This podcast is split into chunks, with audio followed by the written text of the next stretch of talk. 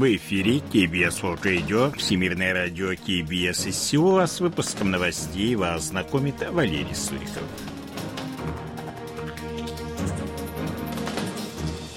Основные темы этого выпуска. Северная Корея выпустила около 200 артиллерийских снарядов у западного побережья. Президент Юн Цугёль обещает поддерживать инновационные исследования – в 2022 году Республика Корея достигла рекордного экспорта контентов.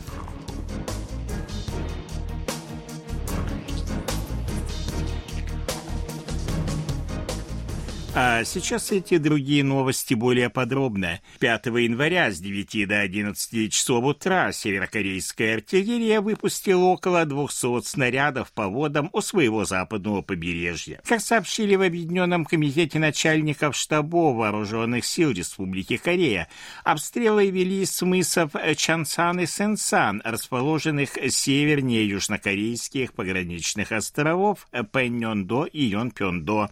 Администрация острова Юнпёндо приказала гражданскому населению эвакуироваться в подземные убежища из-за угрозы падения снарядов или их фрагментов. В результате обстрелов южнокорейские военные и гражданские лица не пострадали. Все снаряды упали в морской буферной зоне к северу от северной разграничительной линии в Желтом море, которая выполняет роль межкорейской морской границы. Во второй половине дня южнокорейские морские пехотинцы, размещенные на острове Йонпёндо, провели артиллерийские учения с боевой стрельбой из самоходных гаубиц Кей-9.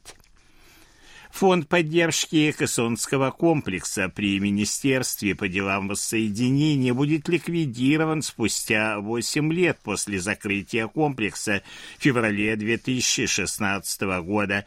Об этом сообщили в Министерстве по делам воссоединения, напомнив, что решение было принято с учетом неэффективности существования данной структуры в нынешней ситуации, когда комплекс не работает.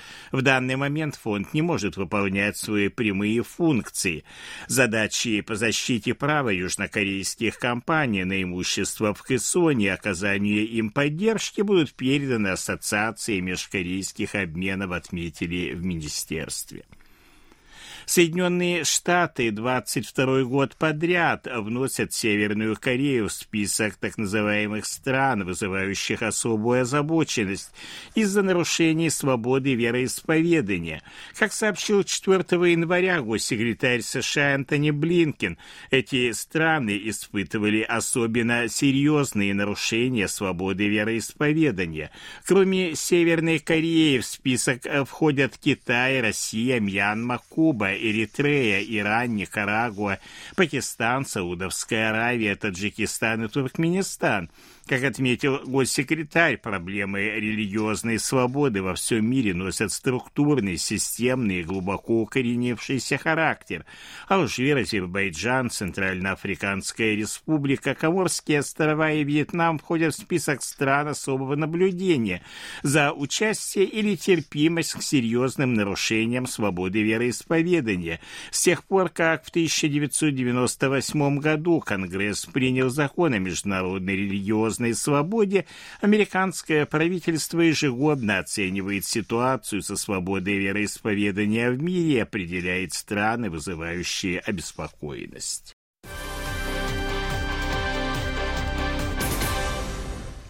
Президент Республики Корея Юн Со Гёль пообещал увеличить бюджет на научно-технологические исследования и разработки, заявив о необходимости их полной поддержки, независимо от стоимости.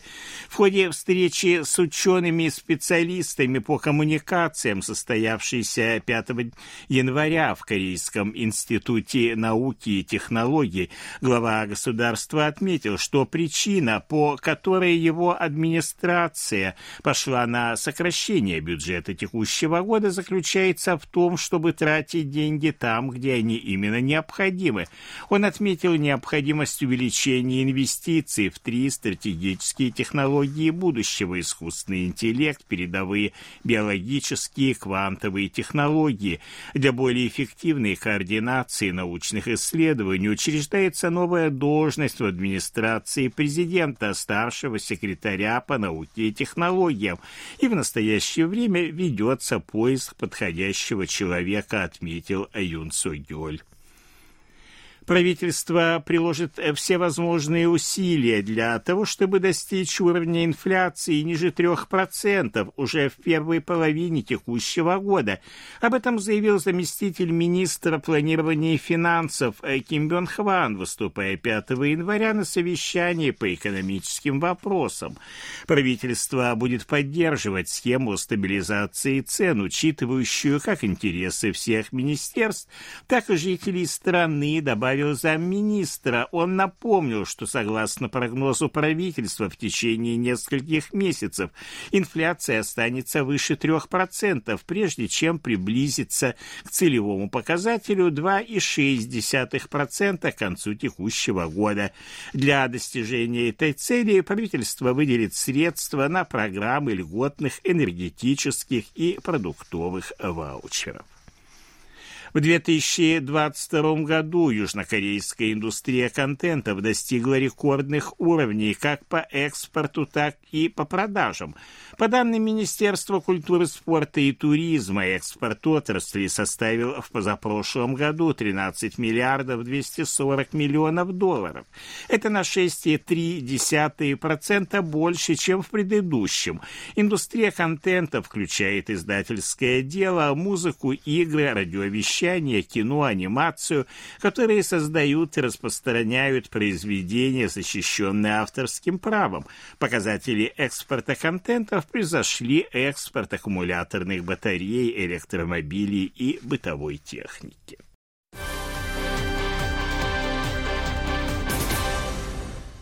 5 января в Вашингтоне пройдет первое заседание представителей Республики Корея, США и Японии в рамках Индо-Тихоокеанского диалога, договоренность о формировании которого была достигнута в ходе трехстороннего саммита в Кэмп-Дэвиде в августе прошлого года.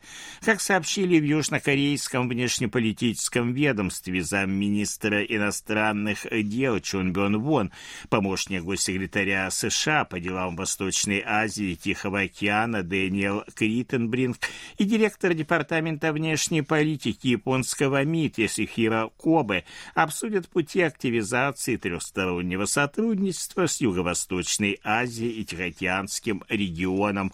Чон Бён Вон проведет также двусторонние консультации с коллегами из США и Японии. Южнокорейское правительство решительно осудило теракты, произошедшие 3 января в иранском городе Кермане, и выражает глубокое сожаление в связи с гибелью около ста человек.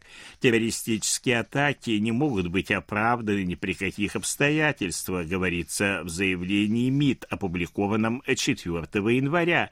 Южнокорейское правительство выражает глубокое сочувствие пострадавшим и их семьям, а также надеяться на скорейшее выздоровление раненых, отмечается в заявлении.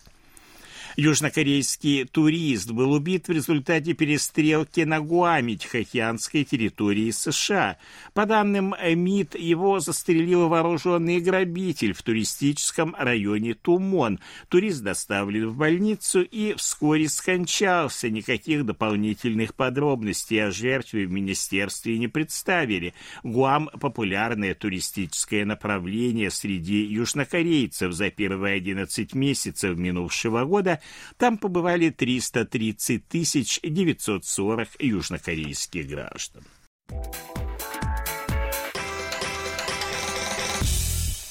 О ситуации на бирже, валютных курсах и погоде. Главный индекс корейской биржи Коспи 2578,8 пункта, индекс биржи высокотехнологичных компаний Косдак 878,33 пункта, 1315 вон за доллар, 1438 вон за евро. В Сеуле облачно ночью до минус 1, днем тепло до плюс 9 градусов. Это были новости Сеула.